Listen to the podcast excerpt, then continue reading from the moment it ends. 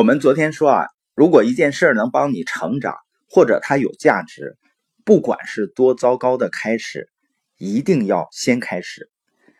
因为我相信大家听过这样一句话：任何一个牛叉的人，都有一个傻叉的开始。也就是那些把事情做得非常好的人，不是他们一下子都能把事情做好的。他们和所谓普通人的区别是什么呢？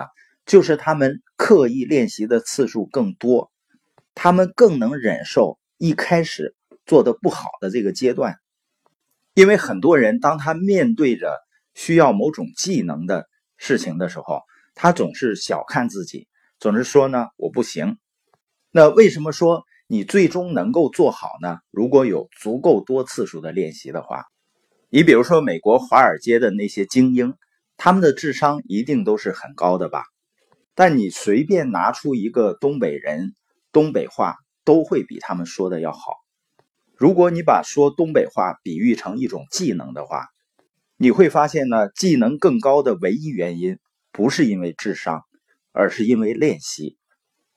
那很多人说也练习了，为什么不是人人都能够出类拔萃呢？就是因为绝大多数人啊低估了学习一项技能所需要的重复练习的次数。也就是说呢，人们低估了达成目标所需要的时间。你比如说，关于思考力和表达力的练习，如果你能每天都去听了播音或者看一本书。你都去分享的话，在我们的生活中和工作中呢，就会产生惊人的威力。但是呢，我们应该有充分的心理准备，也就是说，它是一个长期的过程，要有足够的耐心，不要短期期望过高。也就是说呢，只要去努力，只要练习，每一个人每天都会有进步的。但是这不代表每天都有翻天覆地的变化。所以呢，对于短期的进步呢，我们要有一个合理的心态，否则的话呢，就觉得自己好像进步很缓慢而放弃。而一个人进步呢，更多的时候啊是没有办法清晰的察觉和认知的，但是你相信它一定存在，只要坚信，并且重复足够多的次数，达到一个量变，最终呢会出现质变。那你的成长呢，会让你自己，甚至周围的人呢，都感到震惊。那为什么我们鼓励大家要在社群里去练习呢？因为那里会有一些即时的反馈。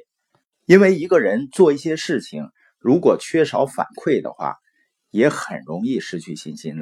而更重要的是啊，你在社群里的分享，尤其你的进步，会给别人带来非常非常重要的，也非常宝贵的。一件东西就是希望，希望呢，就是一个人相信我的明天呢，会因为我今天的成长、改变和行动而变得更好。也就是说，明天能不能变得更好，跟我今天是不是非常笨拙、那有自卑心理，这些都完全没有关系，只跟你的持续成长、持续行动有直接的关系。而人为什么会坚持持续成长、持续行动呢？而人为什么会坚持持续的成长、持续的行动呢？有很多书友说啊，听了我们的播音，最大的一个改变就是他觉得生活中充满了希望了。那实际上，我在我们其中的一类社群，也是播音社群的升级版，叫雏鹰训练营里面，我会惊奇的发现呢。这些小伙伴之间的互相鼓励，大家分享的自己每一个点滴的进步，给其他的伙伴所带来的希望，甚至于远远超过我们播音所带来的。因为这些热心分享的小伙伴，他用自己的行动、自己的成长，向其他人传递了希望。只要努力行动，不管起点是什么样子。每个人都可以变得更好。